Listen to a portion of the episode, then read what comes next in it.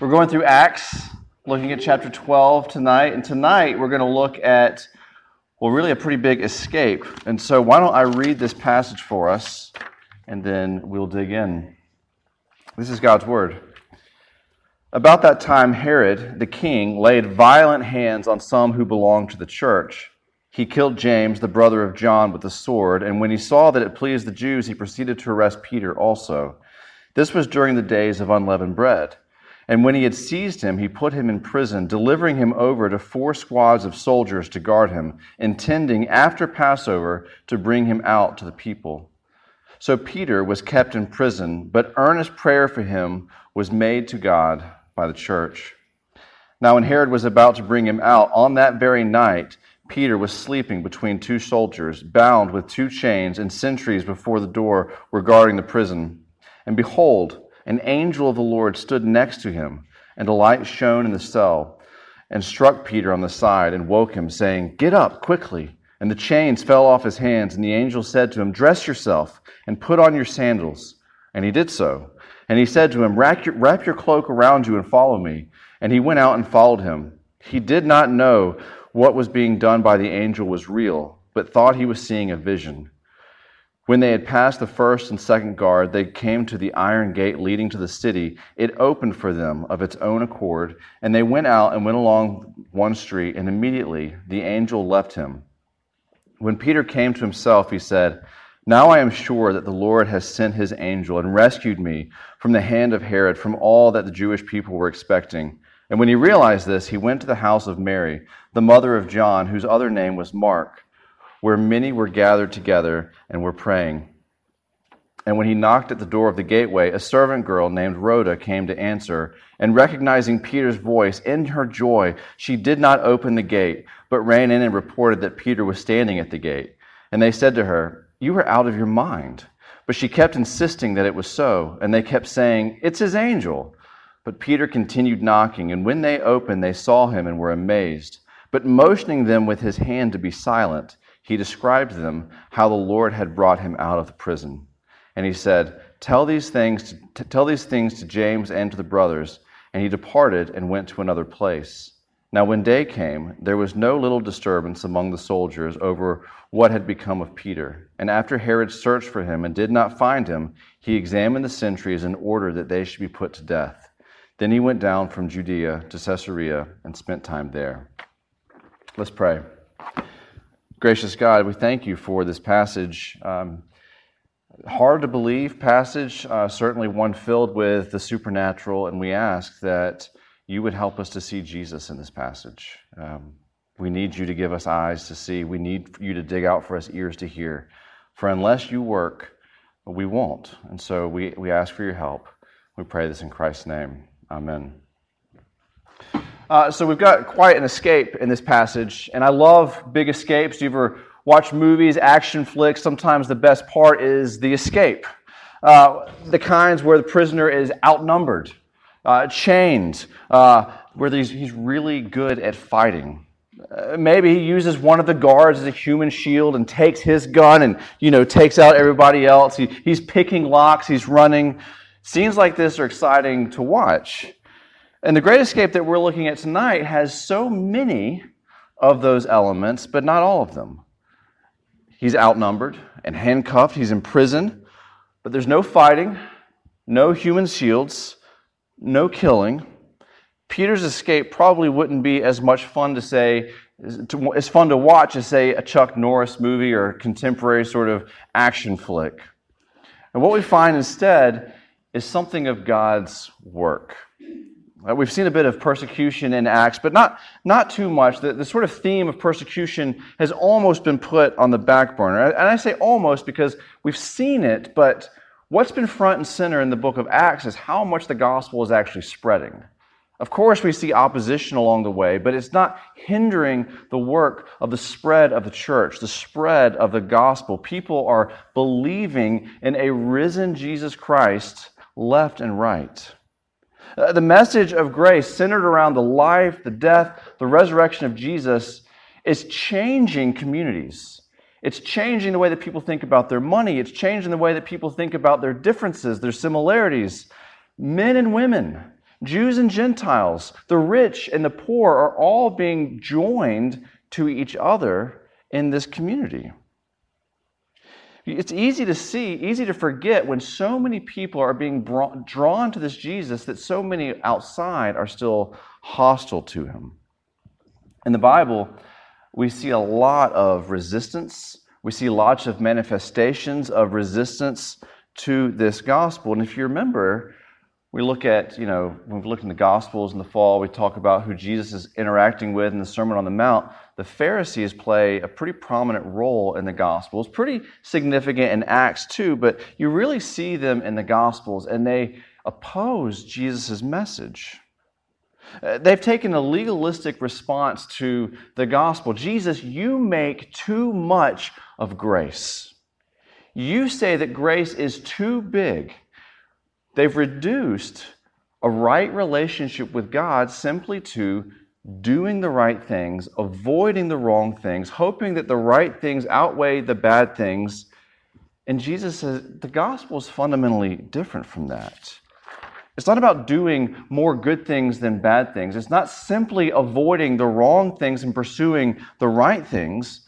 The gospel is offensive to the Pharisees simply because Jesus keeps saying, in and of yourself, you are incapable of doing what it takes to be right with God. You will never be good enough for Him. Instead, the message of the gospel that Jesus preaches is instead, trust me that I can do for you, that I have done for you what you could never do for yourself. And when you believe that I have done that for you, that I have died for your sins, that my perfect life can be given to you, you are made right with God. You see, Christians believe that salvation has nothing to do with our human effort getting right with God and has 100% everything to do with Jesus' effort to get, make us right with God. And the Pharisees would say, a gospel like that will surely be abused. If it's all about God, then people will do whatever they want to do. And the message of the Bible has always been that's simply not true. And so, as misguided as the Pharisees were, at least they had a principled approach to their hostility to the gospel. Herod's approach in this passage is altogether different. His is one of convenience. His is one of seeking approval of others. And we see this in the first two verses. About that time, Herod the king laid violent hands on some who belonged to the church. He killed James, the brother of John, with a sword. And when he saw that it pleased the Jews, he proceeded to arrest Peter also. It's easy for us to sort of gloss over what is sort of staring at us in the face in this first verse he killed James. That surely got the attention of the church. One of the first apostles, one of the leaders of the church, has been killed.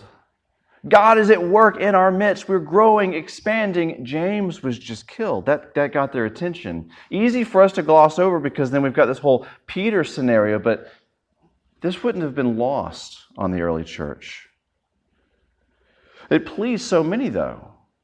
And so Herod sees, like, well, if my approval ratings go up when I kill James, what happens when I kill, like, the top dog? Peter's the chief apostle. If I put him to death, that's got to even return even more popularity for me. And so his opposition to the church is really politically motivated. It's expedient for him to do this. And so there's a reminder for us in this passage that when we are more concerned with our kingdoms than God's kingdom, we enter into dangerous territory. There's an invitation for us to examine whether or not or how much we have some of Herod in us. Do we pursue our kingdom over against God's kingdom? Do we pursue our agenda over against God's agenda? Do we care more about popularity contest or the kingdom of God? You see, Herod's selfish ambition is set against the kingdom of God, even if he may have never thought about it in those terms. So, the obvious difference between Peter's jailbreak and, say, Chuck Norris, Peter doesn't have mad skills on this side. He doesn't know, you know, no one's talking about how great he is. He doesn't fight fire with fire. When he's outnumbered, shackled, when the guards are surrounding him, he's in prison. He doesn't church to come and break down the door. He doesn't say, come and sneak in a sword. He doesn't say, pick the lock. He doesn't say, sneak in at midnight. We're going to get this. Rip the walls down. There's nothing extravagant about what he does. What we find is that the church prays for him. And something miraculous happens. What we find is that the prayers of the saints, the prayers of God's people, and the miracles of God triumph over Herod's oppression and opposition to the church. That's where we are in verse 5. So Peter was kept in prison, but earnest prayer for him was made to God by the church. I've said this before, but you really can't read the Bible. You can't read Acts and believe Acts and be a naturalist. It, it's impossible because what we read here, there is no natural explanation for. Luke intends for us to believe that God answered prayers by performing a series of miracles, delivering Peter from prison. Angel. In real miracles. And this is hard, I think, sometimes for the modern mind to read this. And then you think, actually, you know what? This would have been hard for the pre modern mind to understand this. Like, nobody would have read this a thousand years ago and thought, yeah, that checks out. That's what happened to me last week. Like, nobody's read this and been like, that's my experience. It happens to dad all the time. Angels come and kick him and say, get up. Right? No one has ever read this and said, This is typical. This makes the most sense in the world. And yet, we're reminded that this should not surprise us that God could or would act like this if He's the one who can create everything out of nothing. Do you, do you ever have these thoughts like you're like I was walking around campus yesterday, the day before. It was yesterday. It was beautiful. Walking around campus, and I was looking at the hub, and I was looking at the, the, the you know the, all the grass and the trees. Well, the grass and the trees won't really play into what I'm going to say, but I'm looking at the streets and the cars, and I'm realizing like all of this stuff has always been on this planet. It's always been here. And, and we've figured out how to dig it up and how to purify it and how to make it. Like, what, what genius God has to create a world where we can do that. And as amazing as it is to create things out of digging in the ground, the Bible says that God creates out of nothing. That there was nothing and then there was everything. And the Bible says that Jesus Christ died truly and really, and he was raised from the dead. We don't want to check our minds at the door. We want to be thinking people. We want to be scientific people, and yet science cannot answer some of the most profound realities of Scripture. Where did everything come from? Where? And how can the dead live?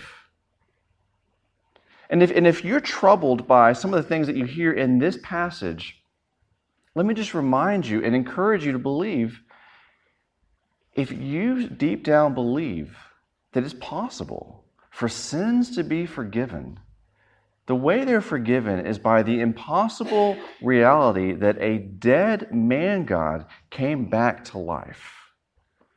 And that same man God performed miracles through the prayers of his people. Uh, Luke intends for us to believe that this is literally taking place. I mean, he says, Peter actually thought, this isn't happening. I must be in a dream or a trance. And then he was like, oh, it is happening. He goes out of his way to make sure that, he under- that we understand his intention. This is real. And so, where is he? About to be executed. You'd expect him to be awake. Maybe he himself is praying, God, deliver me, but he's not. He's asleep. There's a deep trust in God's providence there, I think. Whatever happens, he's asleep. And an angel kicks him, strikes him up. his chains fell off. This is an unbelievable scene. Uh, Charles Wesley, the great hymn writer, latched onto this and said, This is really a picture of our salvation. And I don't know if Luke intended for that imagery, but I think it's, it's worth pondering for a second. What Charles Wesley took out of this passage is hymn that we sing sometimes. Listen, long my imprisoned spirit lay, fast bound in sin and nature's night. Thine eye diffused a quickening ray I woke, the dungeon flamed with light. My chains fell off, my heart was free. I rose, went forth, and followed thee. For Peter to be delivered from prison, in this instant, it took a miracle. And what the great hymn writer is saying is that anytime anyone believes, it's the same kind of miracle. You didn't do it and your efforts didn't do it, and the efforts of those around you didn't do it. A light shone, chains fell off, I rose and followed. We can no more escape the prison of our own sin than Peter can escape the prison of brick and mortar King Herod. We need a miracle of God to follow him. We need a spiritual birth. And anytime you see faith in Jesus, a real faith, a real miracle has preceded that and enabled that. Peter teaches us in other places that God, he says, Blessed be the God and Father of our Lord Jesus Christ. According to his mercy, he's caused us to be born again to a living hope through the resurrection of Jesus Christ from the dead, to an inheritance that is imperishable, undefiled, and unfading, kept in heaven who by God's power are being guarded by faith for a salvation ready to be revealed at the last time. Peter says God causes us to be born. He keeps us in that state. Faith is God's miracle. And so this is Peter's story. He knows that to know Jesus is a work of God's deliverance. And now he experiences in a very physical way God's deliverance the same sort of miracle. The angel strikes him. Get up. His chains fall off. He says, Follow me. Verse 9, he did not know what was being done by the angel was real, but thought he was seeing a vision. They come to a locked gate, and it opens for them as if he had sort of an electric clicker, just opens of its own accord. Verse 11, now I am sure that the Lord has sent his angel and rescued me. I'm not sure if we wanted to, we could count how many miracles took place in these like two minutes. Was it a miracle that people didn't wake up? Was it a miracle that one chain fell off, then another chain fell off? Like the point is, lots of supernatural things are just happening. God is, is, is doing this. And Peter now knows he's free, and he goes the place that he thinks he should go, where he knows a church is gathered, where he knows people will be meeting. It's the middle of the night. Okay? And Peter shows up, the house is full. What are they doing there? They're praying for him. Their world has been rocked. Their leader is in prison. They're praying for him that somehow his life might be spared. So Peter knocks at the door. Surely this would have startled them. Is it the police? Are they after more of us? Rhoda, the servant girl, goes to the door. She discovers Peter is free. Their prayers have been answered, right? And what does she do? Does she let him in? Hug him? Hallelujah? No. Like we're supposed to sort of read this and think, Luke's being funny here. Like she's so excited that she forgets to let him in. He's banging on the door. He's here, he's here. And she doesn't open. She goes and she tells everybody he's here. What do they say? Well, he's late. We've been praying for him. Of course he's here. No, they say, Rhoda, you're crazy. Peter's not here, he's in prison. You, you see the, the sort of cognitive dissonance that's taking place here? Like they're praying for one thing. It happens, but they think that's impossible. He couldn't be here. The thing we're praying for couldn't actually happen. You're crazy. Think about this. The whole town, the whole church is gathered to pray while everyone else is asleep. And so, on the one hand, it tells us they believe in prayer. They believe that God can show up. They believe that He can do something that seems impossible. They believe. And yet, when their prayer is answered, they say, Not a chance. No way. That's encouraging to me. I hope that's encouraging to you. Verse 16 Peter kept knocking, and when they opened, they saw him. They were amazed. This sounds like somebody who was there, by the way. Listen. But motioning to them with his hand to be silent, don't wake up the town. Shh. He described to them how the Lord had brought him out of the prison.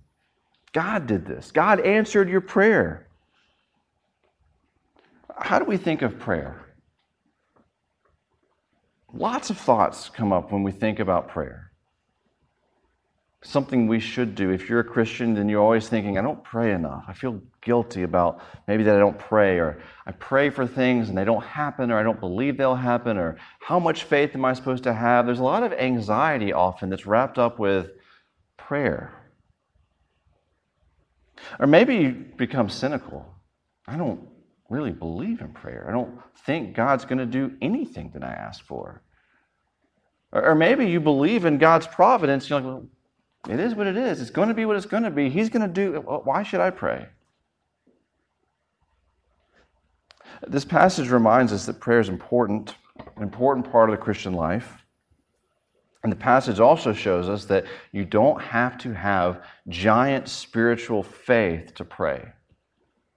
You don't have to know for certain that what you're praying for is going to happen because they didn't. They absolutely didn't. So often you, you, we, we idolize the early church and we think they had the faith. And, and sometimes you hear that in churches and pulpits, like, we've got to be more like the early church. And, and there's a place to say something like that, I suppose, but they're just like us. This was not this utopian society. They didn't have perfect faith. They get corrected all the times in the letters.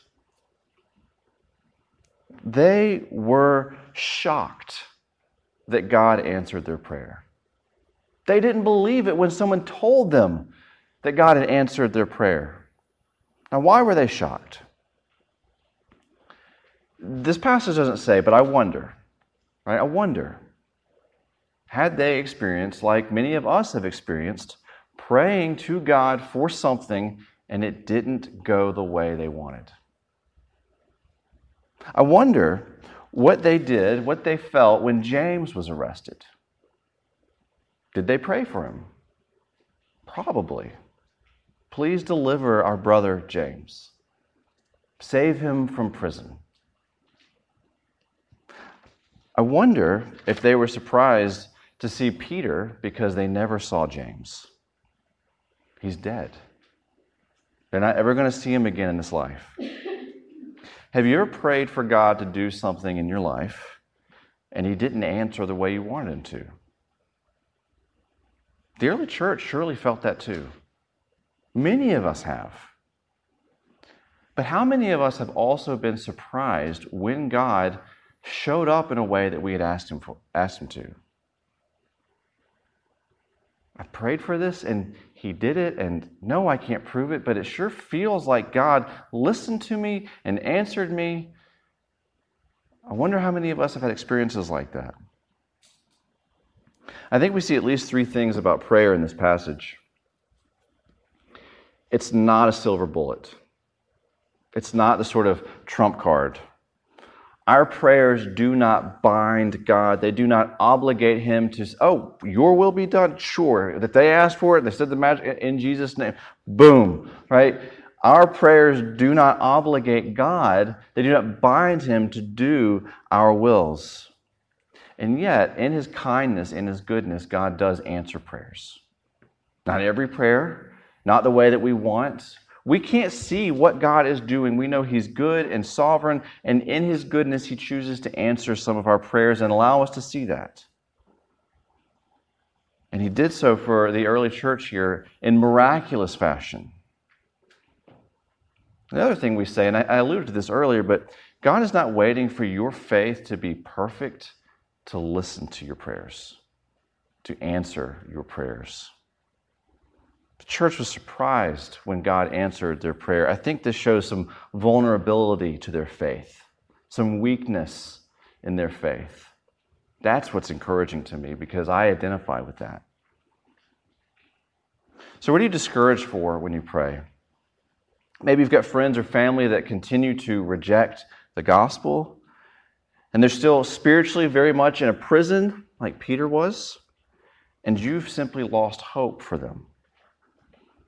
And I would just remind you that the Bible is very clear that no one is too far gone, too far rebellious, too far hard hearted for God to reach in and free them. All faith in Jesus is a miracle, and He can change the hearts of anyone. So don't stop praying for those you love. Or maybe start praying for the ones you love. If you're like me, it's too easy to assume prayer is a good thing and say you will pray for something and tell somebody, I'm praying for this. But if you actually, when did I pray for them? Am I counting me saying I'm praying for you? Is that the prayer?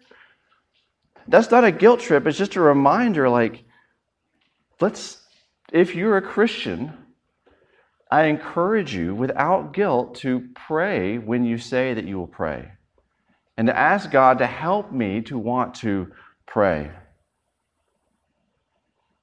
Maybe you've prayed for loved ones who are physically ill and you asked for God to heal them and He didn't.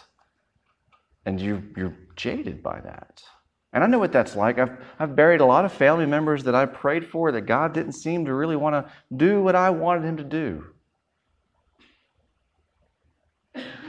But God still is listening to His people.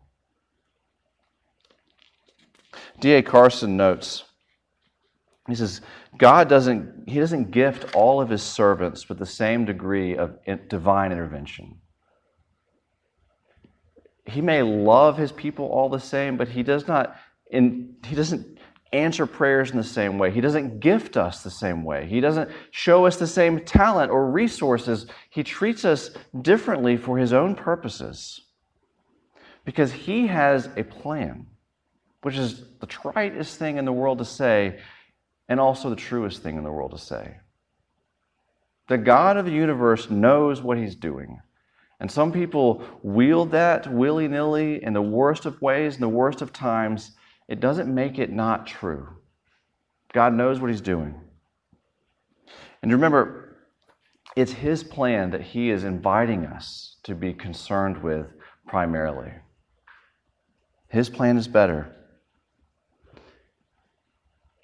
If we don't get what we ask for, God often simply uses prayer in our lives to reorient our wills and our desires around His kingdom. That's why He tells us to pray like His Son prayed Thy will be done. Not my will, but Thy will be done. Which is a reminder for us to pray for His kingdom, to pray for justice, to pray for hope to pray for God's kingdom as it expands, to pray for His church, to pray for RUF. And I think it's appropriate for us to ask also if prayer has no place in our lives, what does that mean? Does that mean that, is it possible we have no meaningful relationship with our Maker? I think it's good to ask that question sometimes. And if prayer isn't a part of your life, you know where you can start? With confession, acknowledging sins in your life, ways that your life is moving in a direction that is not in tune with God's kingdom. And that's all of us. I'm living for my kingdom, God, and I'm sorry. Opening that dialogue. Because this is one of those prayers that God promises to answer. When you pray in faith to Jesus to forgive you of your sins, He will. Every time. He will draw you to Himself. He will cleanse you, wash you, give you a righteousness that is foreign to your own. He will always answer that prayer. Prayer is a regular part of the Christian life, and you need to know your sin when you ask God to confess, or maybe when you when you're confessing your sin to God, God's never going to be surprised at what you're confessing. You looked at what? You told a lie to who? You cheated on, like God's never going to be surprised. He sees everything, He knows all things. All things. He knows you and me better than we know ourselves. And He's not only not surprised, He has dealt with our sins by sending Jesus to die for those very sins on a cross. He's not waiting for you to search your heart enough, know your heart enough, and say, Is this enough confession? Is this enough prayer to offer to you to appease you? No. No, I sent my son Jesus to please me for you, to deal with your sins for you. And you can pray for confession. And now we've opened up a line of communication. I want you to let me know your desires. And in my perfect will, I will do what I will with your requests.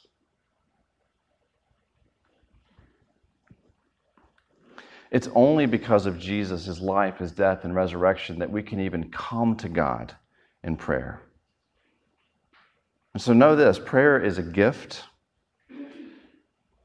God speaks to us in his word. We get to speak to him in prayer. It's a dialogue. We read his word, we listen to him, we talk back. Some of that's confession. Some of that's adoration. Some of that is please help Peter in prison. And please help my mom. And please help me make this decision in a way that honors you. What if RUF became known as a place where we prayed with and for each other? And not just after large group and not just Fridays, but when we shared what was going on in our lives with each other, if God grew in us an instinct to say, How can I pray for you? Or if He grew in us an instinct to say, Would you please pray for me like now? Like let's, let's, let's pray. And let's not just talk about prayer, let's pray.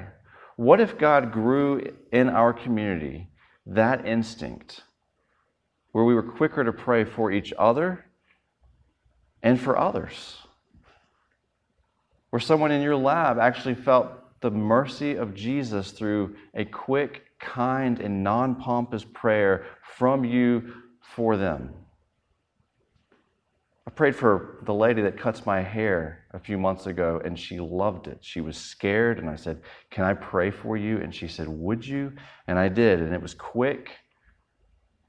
And she's excited to see me. I've not prayed for her since, I've not offered since, but she likes me right? What if that became our mojo? If we pray for that instinct, that we would be a people to pray for each other, I'm inclined to believe that's the kind of prayer that God would delight to answer. So let's ask Him to help us with prayer as we pray.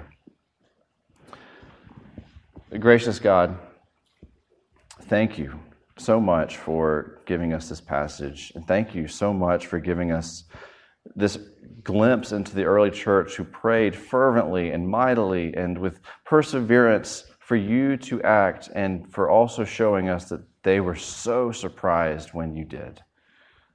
That's like me. And so we pray that you would help us to trust you with our prayers. Um, some of us don't know how to pray. Some of us don't have a right relationship with you. And we pray that you might actually begin to soften our hearts with a prayer even now, such as this. Would you listen to us? Would you forgive us? Would you continue to work in our midst and through us? For Jesus' sake and your kingdom's sake. Amen. Let's sing.